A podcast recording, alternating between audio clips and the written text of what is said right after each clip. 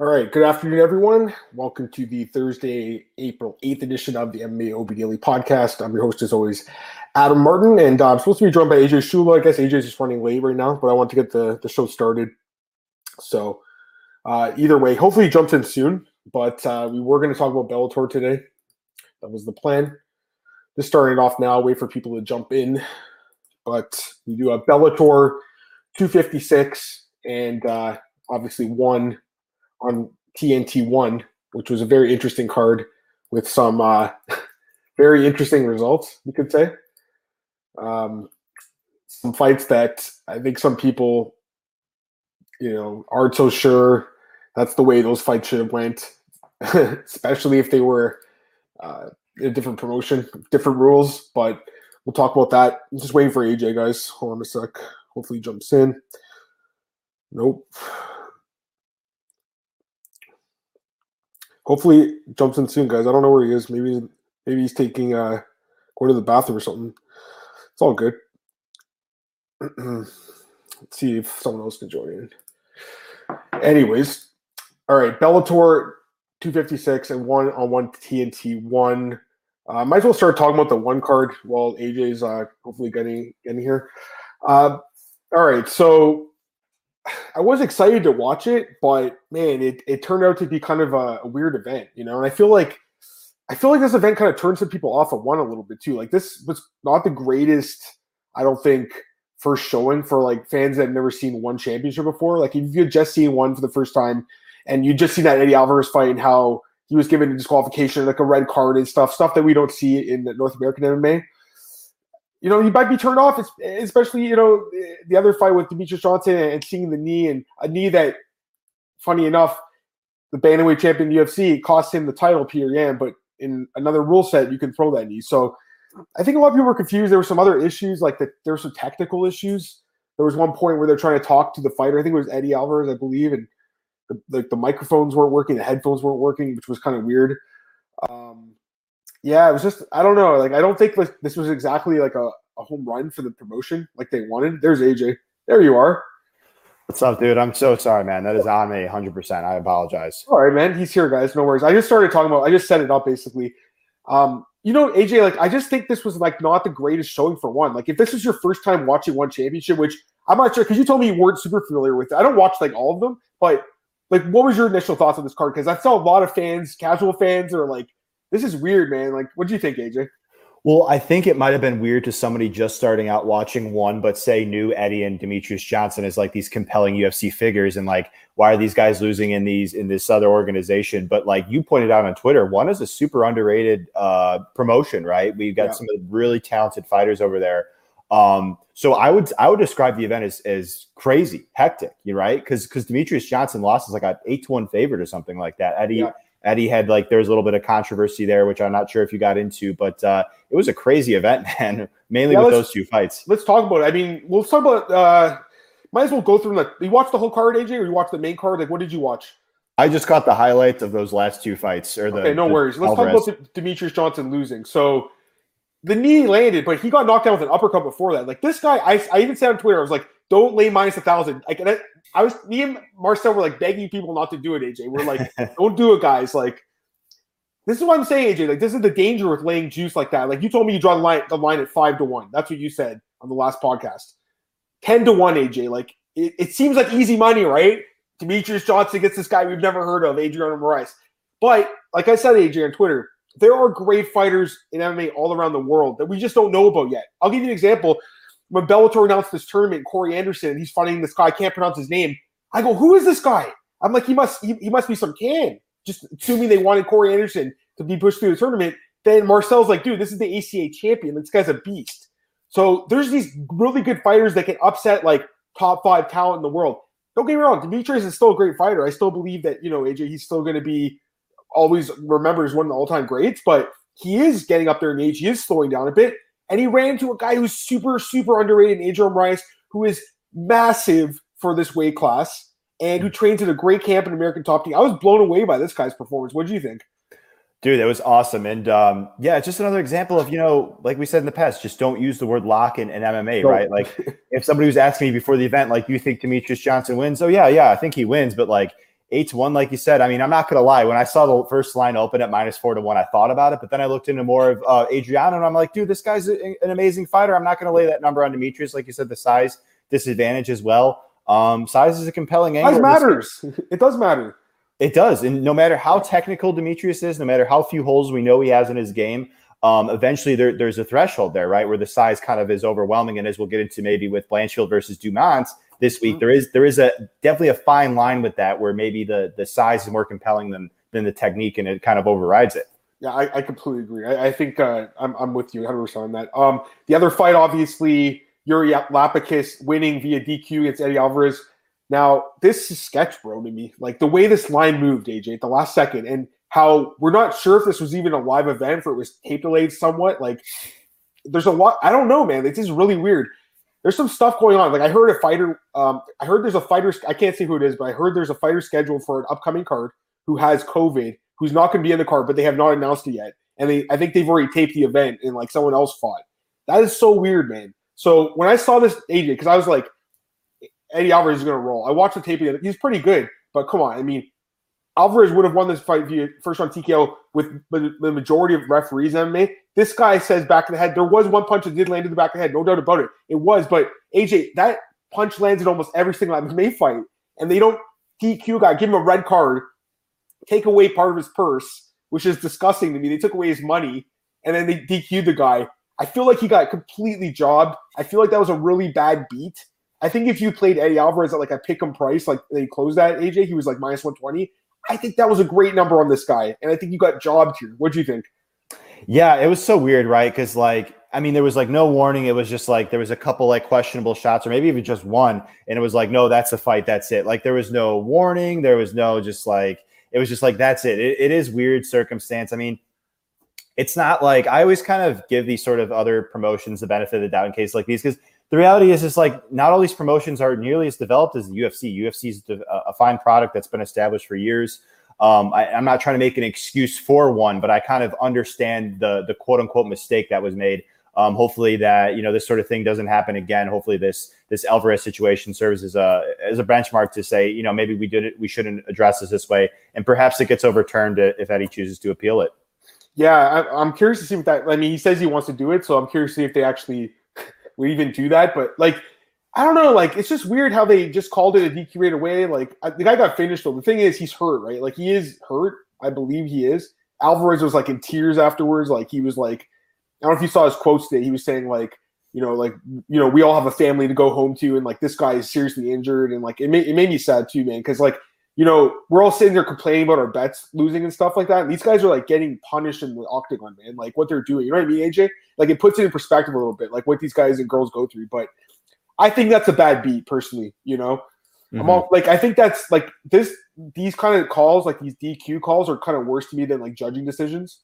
Like they're because they're they're like super super subjective by the referee, and I think the majority of refs, man, would like would have just called it a TKO even before that final shot landed. So I think he got a raw deal. Um, I will say this though, I do think he is on a bit of a decline, you know, but I think he looked okay in this fight. I'm curious to see if they do like overturn it. Maybe he just gets a title shot next. So you think you think they would do that, or like because there's there's not a lot of contenders in this promotion. Let's be honest, like for the belt. Do you think they would maybe just turn him around quickly and because the other guy's hurt, obviously? Yeah, I mean, I could see that. That that would be a good compromise, right? Considering the circumstances, and and I do agree with like the decline, and that's ultimately why I passed on on Eddie. Is like, yeah, we know him as this great fighter, but like he's 37 now, he's taken a lot of punishment. Um, yeah, he was a better fighter on paper here. I think he proved that, but uh, that's always a hesitation for me as a better because sure. it's like if one fighter stock is rising, the other one's declining. It's like, well, well, something's got to give here, and ultimately, yeah. I, I stay away from spots like these for sure. And like I, you know, that's a bet I wanted to give out, but we're sticking to UFC over at Elite, and I was like, you know what? don't even get involved in the smaller market because not everyone has that book available to you, like like to bet on AJ. Like maybe half the books had it.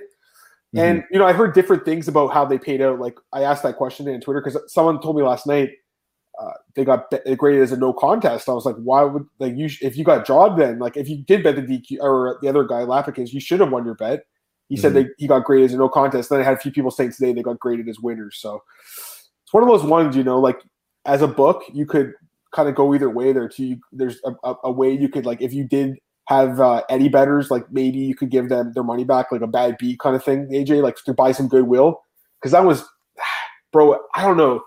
There's just some stuff I don't trust about this promotion, man. I gotta be honest. Like the way that line dropped, like it jumped. Like it, if have you seen the like? Did you wait? Let me show you this, AJ. Like the you just gotta see like the way the line moved. Like right at the last second, like it's, and then this guy gets DQ'd on. Like it's just bizarre. Like it, the steam came in so quick you know, and it just that's the kind of stuff that always makes you wonder. Uh, for me, um, this one, look at that, look at that. Like all week, it's floating around that two, and then look at this AJ, and it just nosedived right at the last second. Wow, that's kind of sketchy to me, guys. Like I got to be honest, the way the fight played out, like did someone know the result of this fight? It, was it filmed an hour before? I don't believe it was truly live. Like I don't know, man. My spidey senses are tingling. But it turns. I got to be honest. You know, it kind of turns me away from betting on one a little bit too. You know, like when I see that kind of thing, and I don't know. I mean, I think in general we don't have as much information about this promotion. You know, to make a, a really truly educated bet, AJ, like we do with a UFC fight or a Bellator fight, even. Mm-hmm. Not sure what you think about that. Like, like how often you even bet on one? I, I've never bet on it. There you go. So there you go. Yeah, exactly.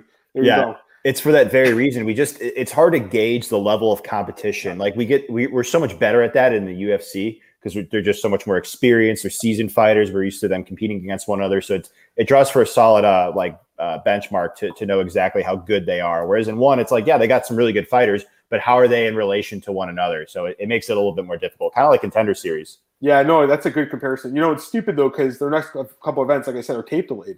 So I, I, they might have been filmed already. I don't know when they filmed these. I also think it's really sketchy, guys, how they don't have the official weigh-ins. They don't show the public the weigh-ins. I think that's really sketchy you know, because that guy looked massive. They both weighed in at 135 pounds, apparently. I don't know. A lot of people have questions about that, AJ. I, I'm not saying that they didn't, you know, hit that mark, but it'd be nice to see the way. Like, there's no official weigh in. There's nothing. They just like, and yes, they are 10 pounds up, or in this case, 15 pounds up at 170, like mm-hmm. for a lightweight fight, which I like, by the way. Like, I don't, I don't mind like a same day weigh in like they're doing. They just have to be like on weight, and during the week they they weigh them um, to make sure they're within a certain percentage of that division. They do hydration tests on these guys. That's what they claim, anyways, right? But we don't see any of that, man. And that I like transparency, bro. I really like transparency. And mm-hmm. in in the United States and Canada, for instance, you and when the UFC when the UFC goes to any international event, you have that you do have that transparency for the most part, you know. But there are like there's sketchy things that happen all the time in these commissions, bro. I'm telling you, like I was in Montreal when GSP fought Nick Diaz Nick, GSP didn't make weight that day. Like everyone knows he came over like 0.1 or 0.2 in the scale. Everyone knows that, but they allowed it to pass. You know what I mean? So mm. The, the Daniel Cormier thing too. I mean, the towel, right? Like they still allowed it. They still remember that. Like yeah. So it's all commission based. I just feel like you know this commission. I think they run their own. They're, they're running their own events, aren't they? Like, wouldn't you like to see more transparency with like a weigh-in, agent, an official weigh-in? Yeah, I would for sure. Transparency is key. That's what the people love. I mean, people like that when you know when they're subscribing to you know bets, betting services. They want to know where where exactly you're coming from, just like we want to know everything else that that's out there that we could get our hands on. Right. So yeah. the, the, more transparent, the better. No, I agree. Um, did you watch any of the other fights on the card? I did not. know. Okay, so there's just a few other fights. Uh, one fight, Raymond Magomed Ankalaev against Tyler McGuire. I thought McGuire was a dog had a chance here he is a grinder. He made the full three rounds, but the other guy, the Russian, just did way way more damage. One of those mm-hmm. fights where damage just completely outweighs the takedown. You know what I mean? Like the other guy did have he had uh, full mount, I think, at one point, but it didn't matter because he did nothing with it. When the other guy was, you know, punishing him from in the clinch and stuff. So I think it was a good decision. By the way, they don't score fights per round; they do it as a whole. What are your thoughts on that? That's interesting. Yeah. Um, I guess like pride, to... pride rules a little bit. You know. Yeah, that would definitely change some results of, of some fights we had, right? So, oh, yes, um, for sure.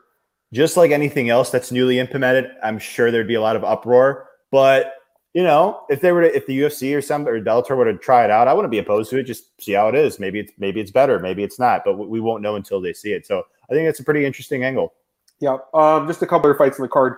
Oumar Kane, Reug Reug, that big, humongous guy from Senegal. Did you see his? I don't know if you saw his fight. It lasted like maybe 50. How long did it last?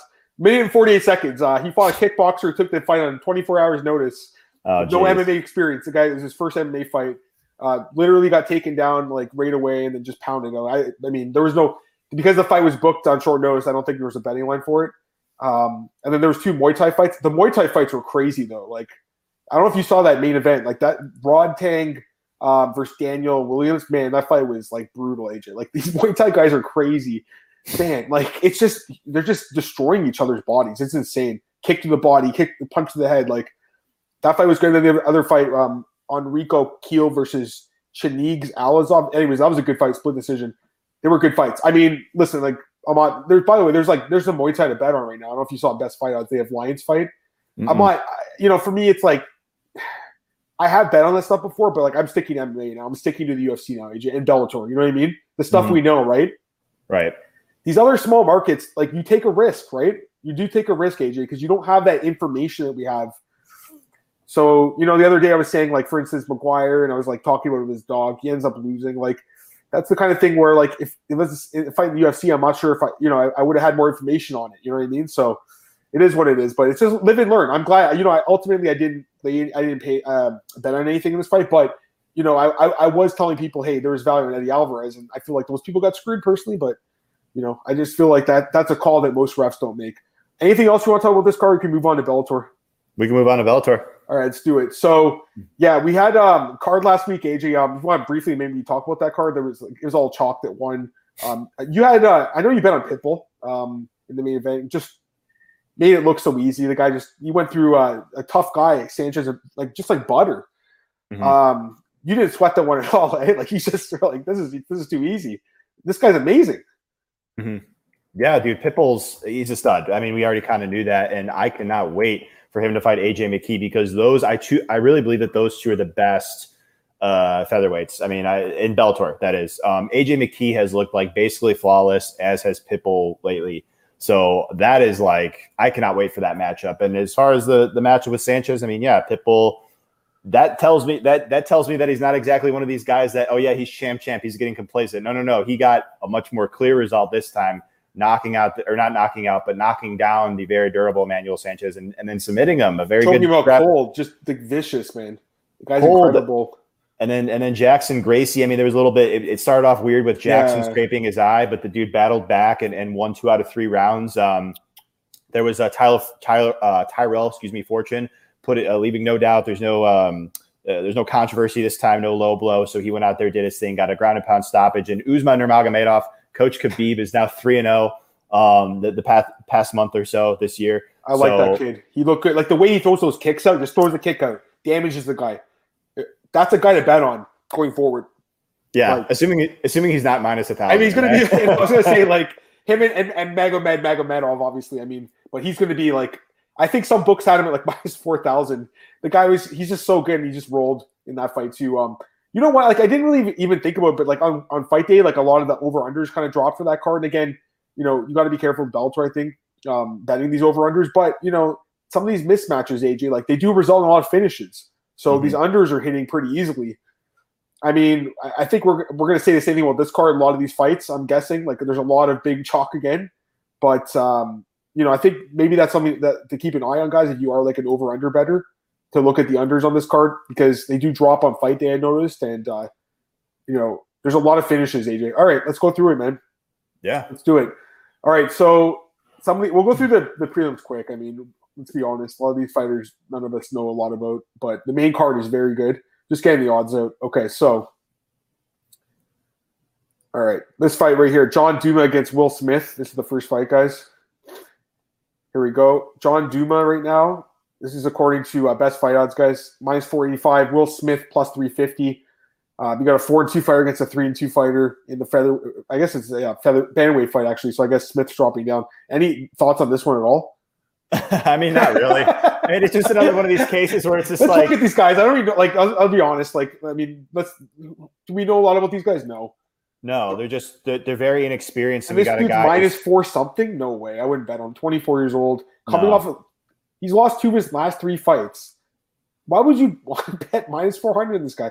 Maybe this guy's worth a shot. He's thirty one years old. He's coming off a loss too. I don't know these guys, man. Let's be honest. You know, AJ, like, uh, uh, sorry guys, that's probably the worst breakdown we've ever done. it really well, is. No, no. But don't lay minus four hundred on these guys. Like, please. We're gonna say nope. AJ. No, that's just it, right? I mean, the reality is you don't have to bet every fight on the card, right? When no. you have two fighters who's just very inexperienced, it's just it's tough to gauge. Like we were saying before, what these odds should actually be based on the level of competition that they face. So personally, I, I don't feel bad passing about it at all. I'll just rather invest in a spot that I feel good about. Hundred percent. Like, uh, if you're going to lay minus four hundred, when you want to invest in someone like that, it's a quality fighter. You know what I mean? Like you're taking a complete jump in the dark, guys. If you, you bet on this, these guys, I wouldn't even put these guys in parlays. You know? Mm-mm, no. All right, let's go to this next fight. Diana Avsaragova versus Tara Graf. Um, clearly, they're pushing this girl. Like, by the way, I mean that's pretty clear. I don't know if you saw the weigh-ins today. And by the way, she's a minus minus thirteen seventy and Graf plus seven fifty. This is a classic Bellator squash match, guys. Oh, by the way, Valerie's here. Hey, Valerie. This is a classic Bellator squash match. Let's be honest, AJ. Yep. Any, I mean, this girl, yeah, they're talking about like she's obviously very attractive and she's undefeated. So you know, like this is someone that the UFC probably, or sorry, not the UFC, Bellator, they kind of they tend to invest in these young fighters. AJ, like they really get behind them and push them with easy fights. I, I would say. I mean, I, no disrespect to this fighter here, Taylor Graf, but come on. I mean, she's coming in here off of two straight losses by knockout. like she's super inexperienced. She does have one win by knockout, but I mean, this girl has a one and two record. So, you know, like AJ, like this is su- such a low level MMA. Why would you mm-hmm. want to lay minus 1370 on this girl? Like, I wouldn't do it.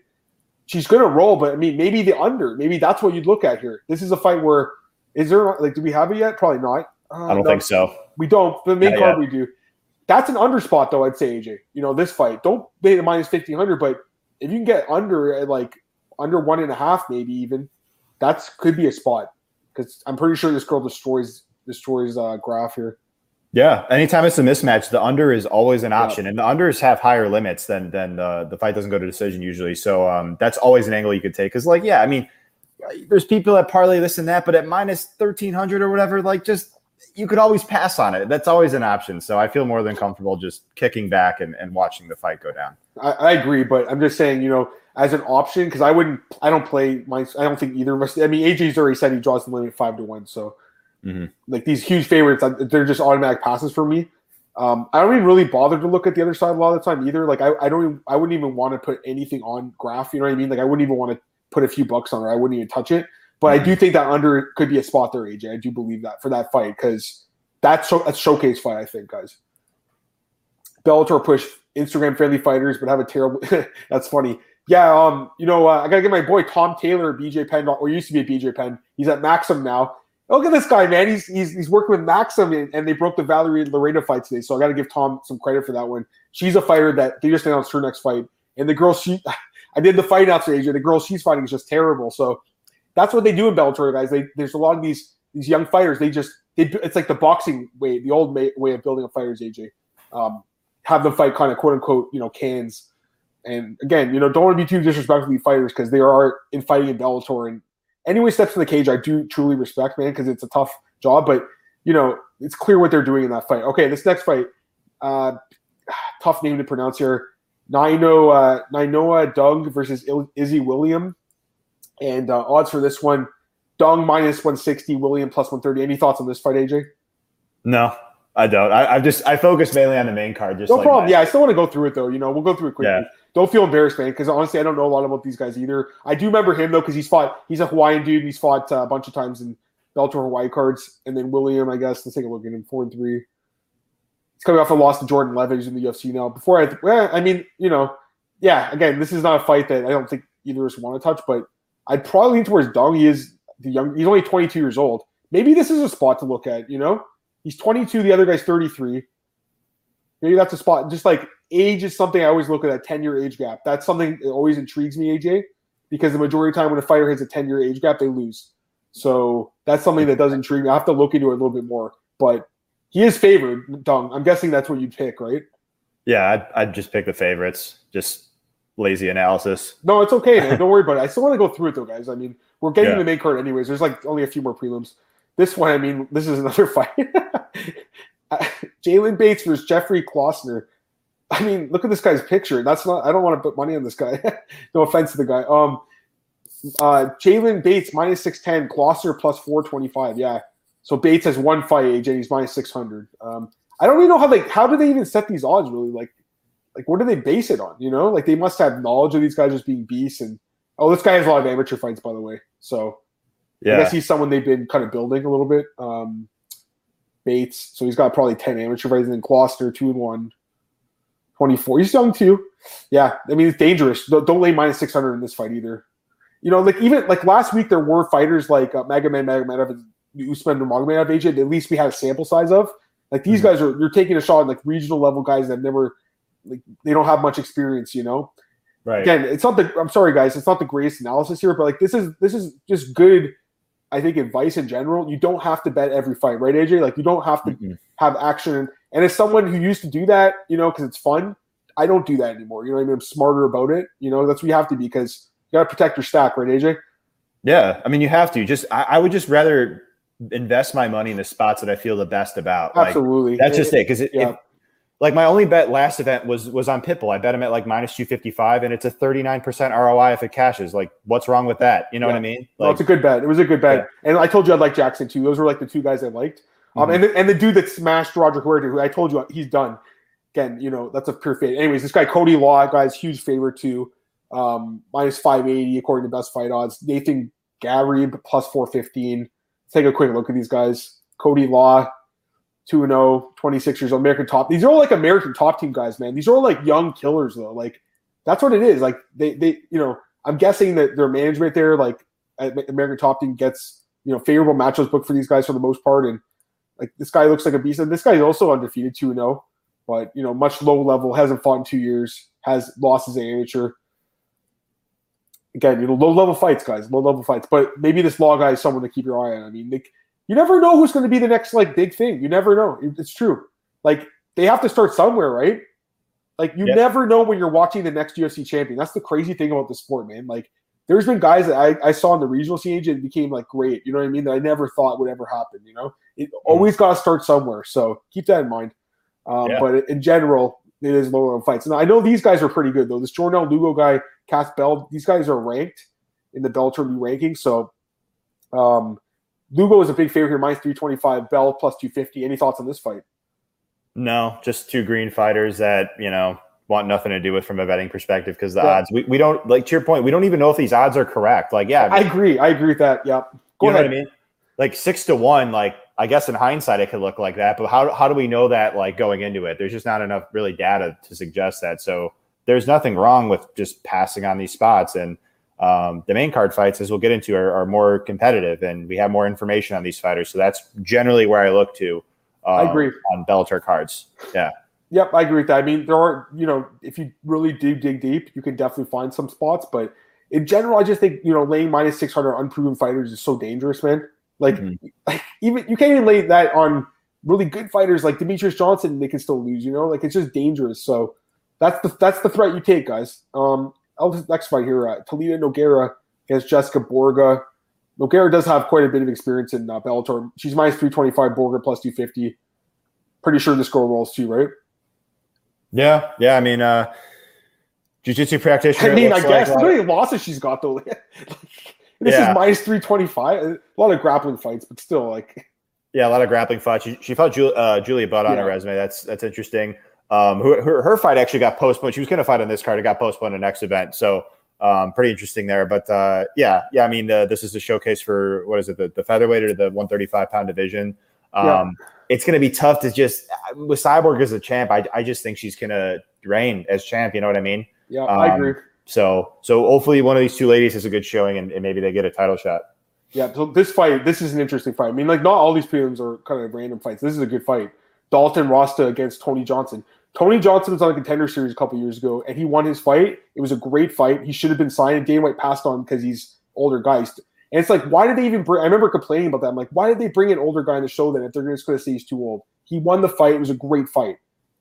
Look at this case. So, by the way, the odds minus six hundred. This guy's a beast. He's a tank. They call him Hercules. I mean, this dude's just in insane shape. Like at the weigh-ins, I don't know if you saw it, AJ. Like the guy's in freaking like. Oh, I'm gonna find it because this guy is just like he's just crazy shape. Like it's just they He call him. Her- Sorry, go ahead. I was going to say he justifies the name Hercules, doesn't That's he? what they call him. That I guess. Like I mean, I, I honestly don't know a ton about him. James told me about this guy for a while. James uh, Lynch. He was telling me like this guy's really good, man. Like keep your eye on this guy. He's been telling me for a while now. On, I'm just gonna find the. uh Where is it here? Yeah, they did have. They did have like at least they have Wayne's right, but like look at this dude. Where is it? Guy's like crazy shape. Look at this guy. This guy makes 185. How? How does this guy make 185? He's an Just like- absolute beast. Just like we were wondering about uh, with Romero for all those years. It's just how I did don't they do get it? it. But Yeah. but honestly, this guy is a really good fighter, Tony Johnson, man. He is a very good fighter, guys. He is someone I do know about. We can definitely talk about him. So, you know, Dalton Ross, let's get to him quickly. I mean, 25 years old, he's a tank, as you can see. They obviously like this guy. He is an absolute unit. He's undefeated in MMA. Um, AJ, like, you know, everyone's saying this guy's going to be a, a big contender here, but this guy is a really good fighter, guys. America, he's, a, he's an AK trained guy. He's been training with those guys forever. DC Cain forever. Look at his record, AJ. He's actually has um, not a ton of fights. He's been inactive over the years, but he knocked out Joe Schilling in Bellator. He won his fight in the Contender Series. It got passed on, and then knocked out Joe Schilling his next fight. And I guess because COVID, he didn't fight last year. This guy is a beast, and I swear to God, guys, this is going to be the toughest fight of this kid's career. And I would not be surprised this guy wins. So I am familiar with this fighter, and I'm not saying you know go and you know put your house on it, but at plus 430, this is a spot you could throw a flyer on. Okay, AJ. So if this wins, can you give me credit next week? Of course. I mean, yeah, go. you said it right here. But isn't there a wide age gap here? 37 He versus is. 24? old. I agree. I agree. But I just think the talent is there where he can actually make this a competitive fight. Because this kid's never been tested by someone with this kind of striking, man. I don't think. Like this Mhm. guy knocked out Joe Schilling. I know he doesn't have a great chin, guys, but don't get me wrong. Well, like there's a reason he's my six. Look at the guy. Look at him, right? But Yeah. I question the cardio a little bit, right? Can we question the cardio a little bit? What happens if it does get pushed by, pushed by a veteran guy who's been in there with some really good fighters over the years? You know, like so. I don't know. I mean, that's a spot where again, the, like all the things that I, I I I always bet against, right? Like age gap and all like just momentum, right? Like all that stuff. Sometimes you gotta like just look at the guy as a fighter. This guy is a talented fighter, so we'll Was see. it- He, he might get smashed, but we'll see. What are you gonna say? Wasn't he matched up with Cunningham on the contender series? He, he was a younger younger guy, was he not? That they were matching him up with? Austin Cunningham. Let's take a look. Twenty. Yeah, he was two years ago. Twenty-five years old. Seven and two record, and this guy had. Well, he had lost one fight, but still, I mean, he had a lot of knockout wins. AJ, you know, in LFA. That's the risk you take, guys. Everyone thought that guy was supposed to win, right? Mhm. And Johnson was. What were the odds? Oh, uh, he was. Yo, look, he was a plus four hundred underdog. AJ. AJ, I'm telling you, look, here Yeah. we go. Daniel, there we go, baby. I'm not, uh, listen, there's a reason the guy's my 600. Look at the guy. We all saw the pictures, but the experience, that and the toughness and the and the durability and that Joe Schilling fight, I believe it was tied 1 1 and it was like a really close fight and he just landed a brutal punch. Like he, he's got good cardio. So let's see. Let's see what happens, guys. Uh, I'll give myself a pat in the back on that one at least. But I mean, hey, I might take a small shot on one, like just a small punt. Not that I usually do that, but it, those odds are too crazy to me. Like, and that's again the risk with laying 600 on on an unproven fighter. I think a lot of people just parlay, you know, this guy too. But this dude is not bad, man. I'm telling you, like he's a he's a legitimate talent. And uh here's okay, actually that's the end of the prelim. So we'll see. Let me get this a comment from Kenshiro. That's awesome, man. Good job. Yeah, wow, that's a crazy parlay. Jeez. Wow. Um go to the main card now, AJ. Uh Dan Moret against Goiti Yamauchi. This is a quality fight here, guys. To uh this is guy's a former UFC fighter, obviously, and Goiti's uh you know, stalwart of Bellator. Right now, the odds, according to Best Fight Odds, uh, it's a pretty hefty price here on Yamauchi, minus 425, Moret, plus 320. Give me your thoughts on this fight, AJ. Yeah, it's pretty interesting. It's almost as if you know Gauchi's just or, or Goiti, excuse me, is, is is getting a good matchup here. He's number three rated uh, lightweight in Bellator. Good You know, yeah. yeah, very good. His last loss came against Chandler, um, which obviously is definitely not a bad loss at all. And I just I don't think uh, Moret can really do to him what Chandler did, and doesn't mean that based off that Moret has no chance to win. No, but um, I tend to think Goiti should be a favorite. I think he's a better fighter standing. I think he's a better submission specialist, and that's seems to be Moret's strength. We saw Moret in the UFC. He uh, struggled to land takedowns. Uh, he struggled to take down Alex White. Um, he struggled to really get really any sort of significant offense on. So I just think that you know technique wise, athleticism wise, Goiti's got him beat there, um, and that's why I think he should be a favorite. Um, I think he rolls, but. Uh, We'll see. It's interesting in that Goiti, most of his wins are by submission, but Moret's a pretty good submission grappler. He's a BJJ brown belt. So I wouldn't be shocked to, I guess, see this fight go to decision. Um, how do you see that one? I met, actually we interviewed Dan Moret, me and James on the old podcast, the Party Shop podcast, like in 2000 and I want to say 2013 or 14, like right around here. Like when he fought, I think it was when he fought Luke Sanders or Bobby, one of those fights. We interviewed mm-hmm. him way back in the day, so I'm pretty familiar with this guy. He's kind of just a he's one of those journeymen. Let's be honest, AJ. He's a journeyman. You know, he's one of these guys that he competes regional level guys, and you saw him go to the UFC, and he was terrible in the UFC. He lost on three sides. To be fair to him, like Gilbert Burns is a brutal matchup, obviously. I mean, poor guy. And then look at this fight. I mean, Barcelos, like, I mean, these are tough matchups, Gordon. White's a fight you should have won, I would say. This is actually a pretty good win here. Anton Kuivanen, a former UFC fighter, too. So, like, he's got experience, man. Like you said, he's got a pretty good ground game, right? Mm-hmm. I think Yamauchi is, like, super dynamic. And again, the age gap, AJ, in this fight, too. You know, I just think, I don't think it's something he can overcome. He's, he's getting up there in age. And this dude's in his prime. He's 28 years old. And look at the, like I, I, I actually forgot he even fought Daron Cruickshank in Bellator, former UFC fighter. That's a quality win. Daniel Weichel, Saad Awad's a good win. Adam Piccolotti. Um, you know, I've watched this guy's whole career, guys. I've watched him since he came into Bellator. He was always a guy that won his fights. He just he gets the job done. So mm-hmm. He's a guy that I think is a guy that you want to put your money on. To be completely honest with you, because he usually gets the job done. He's a guy that works hard for our money. He never just quits in his fights. Like even the losses he's had were very close losses, AJ. So, you know, I'd rather bet if you're to like lay a, a, number, this is a guy I target personally because he's a guy that has been, you know, someone that's won a lot of fights in Bellator over the years. And again, he he fights hard for three rounds. He will fight for your money. That's what you're looking for too. You want someone who's tough, AJ. You know what I mean? So, not sure if you're going to look at this fight, but I, I think he rolls here, man. Yeah, I mean, I can't say as far as a betting perspective goes, but yeah, I do agree with Goiti being a favorite. I, you said it; he's he's a better fighter, so that yeah. should mean that he wins. Um, and yeah, I, I think uh, you know number three rated lightweights. Uh, we know yeah. Pitbull's holding down that division, um, but who knows? Maybe with an impressive performance, he gets a title shot. Yep, I'm just gonna take some questions right now. Jose, how big would it be rugby because Chan? I mean, pretty big, right? Like he's he's got that like look, right? He's like uh, you want that, like the poster boy they call it, right? Like Ngannou is great for posters. This guy is too. Mm. a big sloppy. True, he is. He is. He he his striking needs work, but his he gets to the ground like you can't get. He's just huge. He's just a huge dude. You know what I mean? He's talking about DJ saying he looks a bit flat. Yeah, I mean, I don't think he's as focused as, on his career as he used to be. I think that's fair to say. But you know, he got beat by a good fighter too. I don't think you want to take anything away from Adriano in that fight.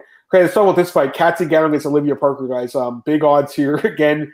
Kat Zingano minus eight fifty. AJ plus five seventy five for Olivia Parker. We obviously remember Kat Zingano from the UFC, and I'm pretty sure she rolls on this one too. AJ, what do you think? Yeah, I mean, I think so too. Uh, Zingano's uh, the better grappler, I think. Parker, oh, yes. that seems to be where she excels. It's just uh, Zingano is is just, I think, better technically. Parker will have some size on her, which is interesting. Um, and we did see it was just a sequence, but it was still pretty concerning. Gabrielle Holloway mount Zingano, led some ground and pound her for over a minute or so, a minute and 30 seconds. So that's a concern. But uh, I generally agree with Zingano being a big favorite. I think she rolls, maybe with a win here. She gets to fight Cyborg. I know we were talking about one of the prelim fights, but I think that Zingano with an impressive performance after Leslie Smith fights Cris Cyborg could make a, a strong case for sure. That's so funny. Kenshiro's comment. She's actually younger. Yeah, she's 38. She's the younger fighter in the fight. This is obviously a favorable matchup for her. I got to be honest though, guys. Like I don't think she looked that good in the last fight with Holloway. I, I was like, I was scared. I'm watching it for her, you know. what I mean, because I'm a fan of her. I want her to do well. Like she's been through a lot, man. Like her husband committed suicide. You know, she had some struggles in the UFC. She's had a lot of issues. You know what I mean? So she's someone I want to root for. But bro, she didn't look that good in that fight at all. And I would not lay the number on her here personally at 850. Again, you told me you draw the line at five to one, so that's probably someone you you just completely passed on just based on that. But I, you know, I do expect her to win having said that, it's not even a fight like I would even be looking at the over under because I think it can go either way on that too. You know what I mean? Like, do you have a strong lean towards a finish or, or a decision in this fight? Um, I mean, favor I could, finish. I guess you favor one. I would, you know, a wide skill gap could spell a finish. Um, I guess I wouldn't be shocked to see it go to decision just based off the fact that Zingano has gone to decision so many times. But I mean, you know, you watch tape and it's just like she's just so much better than this girl. Where I, I wouldn't be shocked. I, I see her guest finish her. So yeah. Um, I would lean Zingano probably finishes it, uh, finishes the fight just based off the wide skill gap. But uh, I guess the decision would have totally shocked me based off the recency. Yeah. So I'm just looking at the props on that, guys, and the unders minus 140, minus under two and a half rounds, minus 140. maybe that's the way to go here. Maybe that is the way to go because I think there is a skill gap on the ground as far as the technique goes, but the size does worry me a little bit. You know, she's fighting these big girls, right? Kevin said, "Yeah, I, I agree with you. I mean, son, she wouldn't be someone I'd be looking at, but I would. I guess I'd favor the under a little bit too. Actually, AJ, to be honest with you. Actually, you know what? In, in general, I feel like that's not a bad way to target these huge favorites to bet the unders on them, um, or the inside the distance props, like Montel Jackson last week. I think that was like even money or something for the finish. You know what I mean? Like, mm-hmm. and when there's like you said that wide discrepancy in the skill, so it's it's something that's always like you can keep your eye on. But again, maybe this girl is going to be tough enough that you know, or maybe Kat Zingano just is washed up enough, like like uh, Kevin thinks. Okay, now mm-hmm. this fight, I think this fight is probably the best fight in the card. I absolutely love this fight. I can't wait to hear your thoughts on this one, AJ. Jeremy Kennedy, it's Adam Borics. I love this fight, guys. Very, very close odds. Um, minus 130 for Kennedy, plus 110 for Borics. It feels like they have one of these like really, really close fights on every card now for Bellator. Like they had the, the Jackson Gracie fight last week, and this is this fight. Man, give me your thoughts on this one. I mean, this is this is kind of like it. Although um, I just don't really see Borics really taking Kennedy down. I just him being the better striker, um, he should be able to want to just keep the fight upright. Um, and it's just a, a, classic striker versus grappler matchup. Like Borics is the is the striking phenom in my opinion. Um, it's hard for me to watch tape and not favor Borics pretty significantly on the feet. Um, and then Kennedy, what he needs to do is is get the clinch, get the takedowns, and win via control. We know Kennedy's got good cardio. Um, I know you're a UFC stats guy. He landed like eight takedowns and you know at least one of his UFC fights. So he's got the cardio to do that for 15. I guess where I'm struggling with on this fight is is Kennedy as good of an athlete? Is he as good of a wrestler as these guys that were able to take down Ken, uh? You know, I'm referring to Caldwell, Pico, Amel. Personally, I think those guys are are a step above Kennedy in terms of uh, athleticism and wrestling. So, can Kennedy get his game going? It's possible, but um, I think that there's also a decent chance that Borics keeps the fight upright, where he could maybe win a decision or potentially by knockout. Uh, Kennedy, his, uh, he's lost via stoppage twice. Those are the only two ways he, or the only way way in which he lost his two fights to Volkanovski, um, and then also in PFL. Um, He also had that no contest against um, Pineda, where it was a guillotine, but it got overturned. But uh, yeah, I mean, Borics, young guy, improving. They both are. Um, but he's a Sanford MMA guy, and that, Borics is, and, and, that camp's red hot right now. I mean, it, it, really is. Chandler Burns, I mean, Brunson, they got a lot of good things going on down there with Henry Hooft in, in Florida. So um, I, am high on that camp right now. How do you see it going down? So you're pick, you're picking Borics? I slightly lean Borics. Yeah, I do. Or I like Borics. I like Borics, yeah. guys. I like him a lot. I think he's, I think he's worth a bet. Minus 130. I think he's the way better fighter. It's, it comes down to who's the better MMA fighter. I think he's the better MMA fighter. He's proven that, man. He is a great young fighter, guys. Like he really is. And the odds are always pretty good on him too. You know, like he's been a like Pico. He was a huge underdog in that fight. I can't remember what the odds were. He was. Uh, let me check on best fight odds. Adam Borics closed at um against Pico plus two hundred. Okay, so not huge, but plus two hundred. And then even against Pat Curran, he was a small favorite. You know, he's he's not a guy that's always like a huge favorite. Like you get him in a good line. I think he's a really good young fighter. I think Kennedy's decent too, but I don't know, man. I'm with you. Like I, I, I don't think he's as good as like maybe the stats or whatever indicate because the guys he fought in the UFC were not great fighters. Let's be honest. Like Rony Jason, Kyle Bochniak, Alex Ricci. Like, come on, those are easy fights. This guy also lost as a massive favorite in this fight. He was like plus, he was minus 390. It said, yeah, he was a huge favorite and lost AJ. So I don't really trust him. And the guys he's beaten since then, yeah, like Steven Tyler, that's a guy that allows the takedown. Matt Bessette, a guy who couldn't get cut it. Um, he actually he lost this fight to uh, Daniel Pineda. That should be a loss. That's a loss that got overturned because uh, I think of uh, PEDs. I'm not sure it was banned yeah. substance of some sort. I'm not sure what it was actually, but um, the point is like he's a guy with a lot of holes in his game. And you mentioned Sanford MMA, dude. If you bet on those guys, they always win. That team is a team of winners, bro. They're on a, they're on they're on a win streak right now. They got Brunson, uh, Omar Morales. Um, Impa Kasanganay is fighting this weekend. He's another guy who's a huge favorite that probably should roll. We'll, we'll talk about that fight maybe. Man, I, I just think that that team is really red hot. So, yeah, I mean, I haven't bet, I haven't played anything yet, guys, but I think Borics at a pick and price. That's someone you got to look at. I think, and I think you're agreeing with me on that, AJ. Yeah, I mean, look at the price is right. Yeah, it's it's a dogger pass matchup. I feel I, I feel like it's going to look like a binary fight. If if Kennedy's able to to get his grappling going, then uh, he he'll look like a decent sized favorite, but if, if Kennedy or Borics able to keep the fight upright, he could win by knockout. he could win by decision. Although I would lean more towards knockout just because I think Yeah. he's just a much better striker. So I, I really like him in the fight. Let's, well, how about this fight? Um, Liz Carmouche versus Vanessa Porto, women's flyweight bout.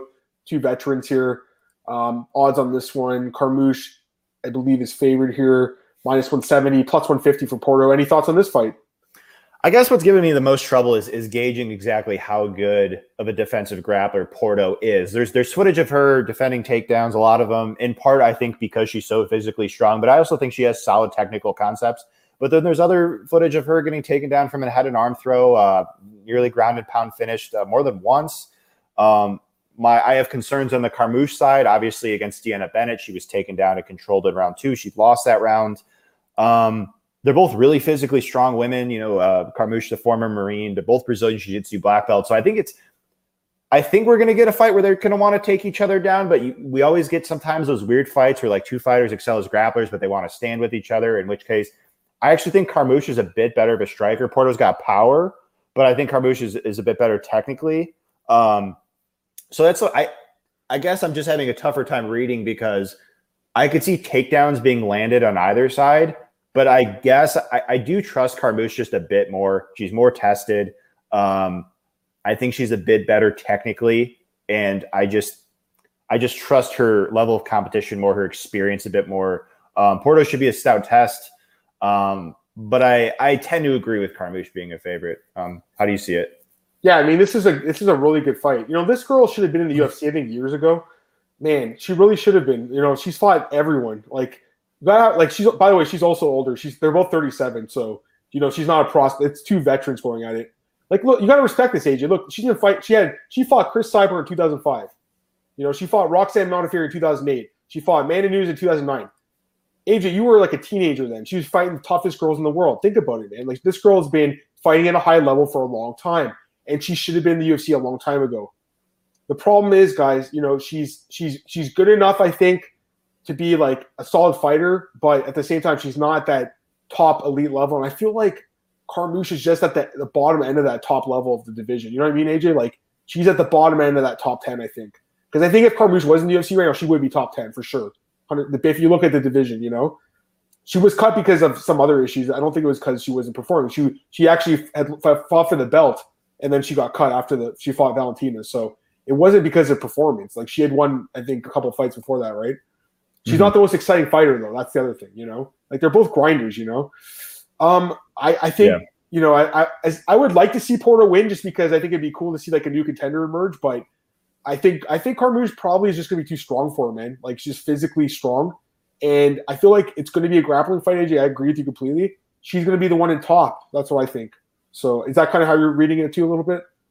Yeah, I, I tend to think that Carmouche should win the aggregate of the stri- uh, the grappling exchanges. Again, my only hesitancy with like favoring her heavily there yeah. is just the the Bennett fight, but you know, like uh, I would argue that like just she, her just facing higher level of competition. I mean, like I just I watched Porto's fight with Milana Dudieva. She was taken down from a head and arm throw and was like back mounted and like took a lot yeah. of ground and pound. I mean, if Carmouche takes her back, I mean, she's mainly a decision fighter, but she's just coming off a rear naked choke finish, a BJJ black belt. I don't see why she can't sink in the hooks and get the choke. Yeah, it's possible so. for sure. Yeah, it's not really a fight I, I think I want to bet on, but from a pure picking perspective, I did want to pick just because I, I, you know, I'd like to see, like I said, a new a new fighter emerge, kind of, especially someone underrated. Like she's kind of like Adriano Moraes. She's someone that's not getting credit because people. She's been an Invicta. You know what I mean, AJ? Whereas mm-hmm. Carmouche has been in the UFC. We all know her.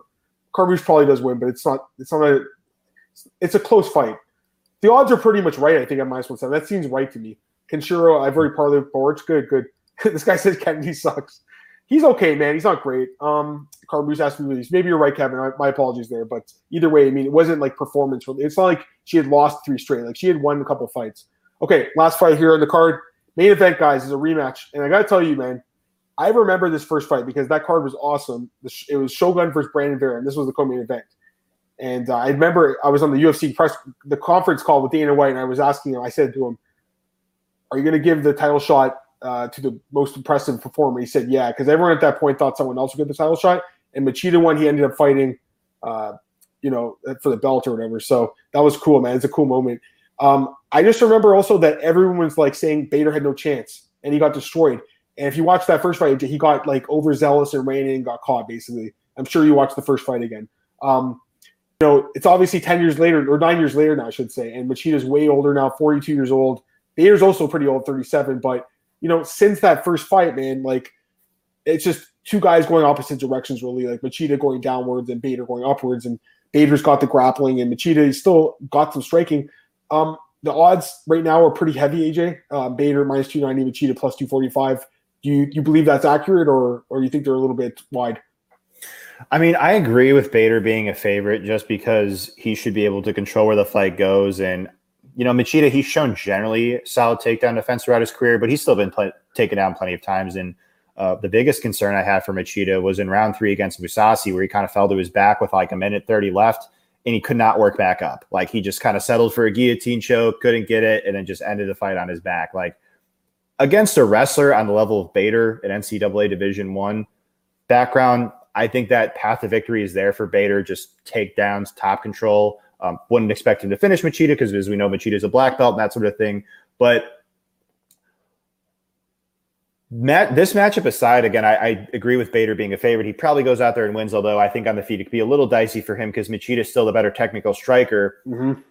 But I've I don't want to be Mr. Hindsight, but I was even saying this prior to going into the Nemkov fight. Like, if you look at Bader's resume in the Bell- in Bellator, obviously he's he's found his groove, he's found his rhythm, he's the champ, champ, he's done great.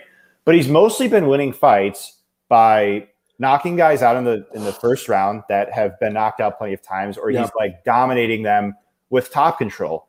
And when those two passive victories weren't like on the table, at least on paper against Nemkov, a very young, durable guy who's combat sambo background, like he struggled there. So like in this tournament, like this matchup aside, um, I have my hesitancies with Bader if he can't knock the guy out that he's facing in front of him quickly or just take him down and ride out top control. And there's a lot of good wrestlers in this in this bracket. Um, but in this first matchup here against Machida, he's probably he's facing the guy that has that doesn't come from a strong wrestling background. Therefore, I think he should be able to to win the fight that way. But I do have my concerns for Bader in general in this in this big tournament here because there's guys like Romero, Anthony Johnson who already beat him. I mean, Nemkov is there as well. Phil Davis, a split decision. Like, I like Bader. I think he's a very talented fighter, but like as we've seen, like when those two things don't happen, when those two things aren't going for him, he tends to struggle. So we'll yeah. see exactly how it plays out. But uh, yeah, I think Bader probably wins. Killer Gorilla thinks Bader wins too. Yeah, I think he should win because he does have the grappling advantage we talked about. And you know, he's just been dominating the guys, like you say, AJ. But I, I, I don't think I can lay the juice on him here, guys. I have concerns, man, about his chin, especially at 205. He's not the same guy at 205, I don't think. That weight cut is brutal for him, AJ. We're not even talking about the fact that most of his wins came recently at heavyweight. And we saw him move down to 205, and he got destroyed by the champ Nemkov. That's a tough weight cut for him. You know, he is an amazing fighter, don't get me wrong, but I do question him a little bit at 205. Um, at heavyweight, he can just eat as much as he wants, doesn't have to worry about that. It's fine. But you know, at 205, man, you know, he that's where all his losses really came earlier in his career. I mean, at heavyweight, he hasn't lost. Mm-hmm. But at 205, he's had some losses. Like, look at this fight with Anthony Johnson. I mean, well, that was a different fight, obviously. That he was able to not, you know, get taken down. That's the biggest concern here. But Nemkov was a more technical striker, and he knocked him out. I don't know. Yeah. I'm picking Bader, but I got to be honest, man. I don't think I can play it, AJ. I, I just I, I do think there's a slight chance Machida can win. Like Machida's been competitive, guys. Like split decision fights against Davis and Mousasi. They were close, AJ. He almost beat those guys. Phil Davis and Mousasi were top ten guys in that division. Mm-hmm. So I don't know. Bader should win, but I don't. I have concerns. I'm not sure. I guess you feel the same way, or is this someone you would consider like playing I mean, no, no, but I I think you made a good point about the heavyweight thing. I think he's much better at heavyweight. Like I think that is like a perfect weight class for him. He's he it's much less competitive. Whereas like if you yeah. look at this lightweight bracket, I mean, I don't know if people have looked at. I know you have, but like this lightweight yeah. bracket contains a lot of guys that could pose a lot of resistance for a guy like Bader. They all come from except for Machida. They all come from high level wrestling backgrounds. They all hit very hard. Except D- Davis isn't really a power puncher, but but generally a lot of them are. And therefore, I think this lightweight bracket is kind of like a toss up. Like, yeah, yeah, I mean, I understand Nemkov being, per the betting odds, the most likely guy to win, but I don't think it's a blowout by any means. I think it's very yeah. close. So we should actually take a look at those odds. Why don't we take a look at them? Um, sure. What book has them? Let me try to think here. Bet online has them. Let me see if I have my account. I know I have an account there. Yeah, I should be able to get in there. Bet online. Okay. MMA. Let's do it. MMA props. All right. Um, you know where would be? Like, oh, here I found it. I found it. It's at the bottom in the features. Okay. Mhm. All right. So yeah, Nemkov is uh, plus one ninety, so he's favored, like you said. But here's a guy I'm looking at: Anthony Johnson at plus seven hundred. That is a guy I'm looking at. He, I think he's the best fighter in the field personally. I know he's older now, guys. He hasn't fought in a while, but at plus seven hundred, that's a future I'm looking at. Personally, I, I mean, these fights we have to see what happens, I guess now. But if you want to take a shot on them, the odds are going to change, right?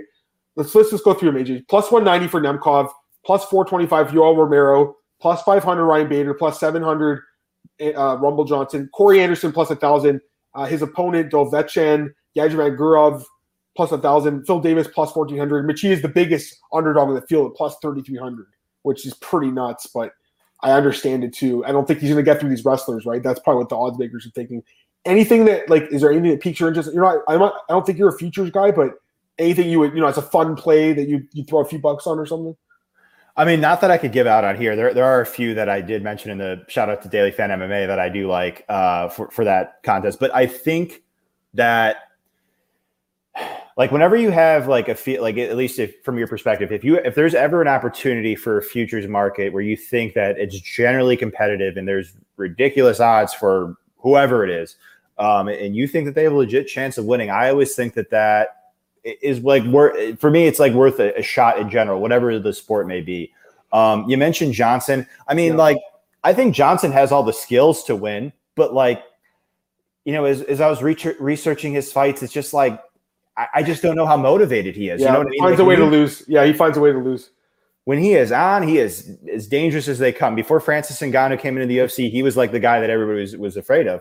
Yeah. Uh, but it's just like the the retirement. He's saying, you know, I was rewatching his post fight interview after losing to Cormier the second time. He's he wants to do something else. It just I don't know how passionate he is about it with fighting. And um, if we're not getting a hundred percent or even ninety percent or who knows, Rumble Johnson, um, it's just it's tough Yeah. for me to really back him with a lot of confidence. You know what I mean? Even if he's got all the skill. You know, I will say this though: a million dollars is on the line. That is a hell of a lot of motivation for these guys. Like, you know, that's that's more than he would probably ever made the UFC for any of his fight. I mean, maybe he actually he fought for the belt a few times. Maybe he did.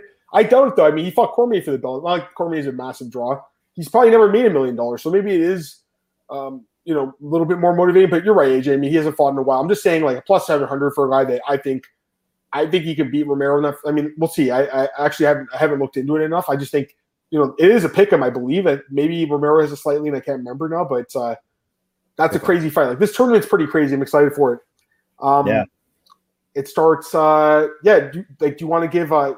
can you give a pick out for the tournament winner? Like, is there anything you could you could say or no? I mean, no, I still can't. That's okay. That's okay. No worries. No, I, I, I don't. I honestly, I don't even have a pick. I feel like it's really hard to, to predict something, but I guess if I take a long shot, I, I would take Rumble. Is there any long shot you could say? Like one long shot we could look at, AJ? Can't say that either. I really can't. No, because well, because uh, shout out to shout out to Brett Apley. We've been we've been working on this sort of thing. It's just kind of the the No idea. worries. Okay, okay. okay. Yeah. We'll, we'll pass on it. Okay, I Yeah. think that's it for today. Anyways, basically done. Um, anything else you want to mention? Any, anything else you're looking at? Uh, for we got one. We got one minute here, so plug whatever, AJ. If you have any plays or anything you want people to read or whatever.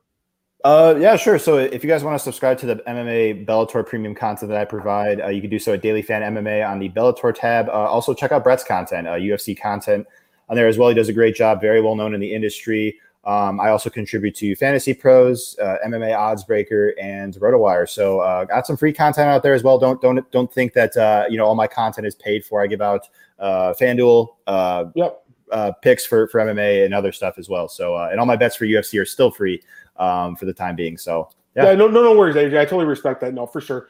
Um, I just, I, I, I honestly, guys, like, I feel like futures in general are hard. Like, I remember the the, the Strikeforce tournament years ago, and I thought Fedor would win. He got eliminated in the first round. Everyone thought Fedor was going to win, right? And then the, the winner ended up being the um uh, uh, like Daniel Cormier, who was an alternate. He was plus two thousand. He was an alternate, you know. So someone could get injured, and someone else walks in and wins the tournament. Like it's you never know what's going to happen. So, anyways, um, mm-hmm. You guys can uh, follow me on Twitter at Adam Adam Martin podcast, MMAOddsBreaker.com. It's on our YouTube channel. It's on Anchor. It's on uh, wherever iTunes. Subscribe, like, smash that stuff, share it, guys. Um, AJ's here every Thursday with me. I'm here with Marcel on Monday and Tuesday. What else? Um, bet, um, uh, elite betting, elite uh, fantasy. Tomorrow I'm gonna have my DFS breakdown, AJ, and my bets. I'll give out the podcast tomorrow, 4 p.m. Eastern.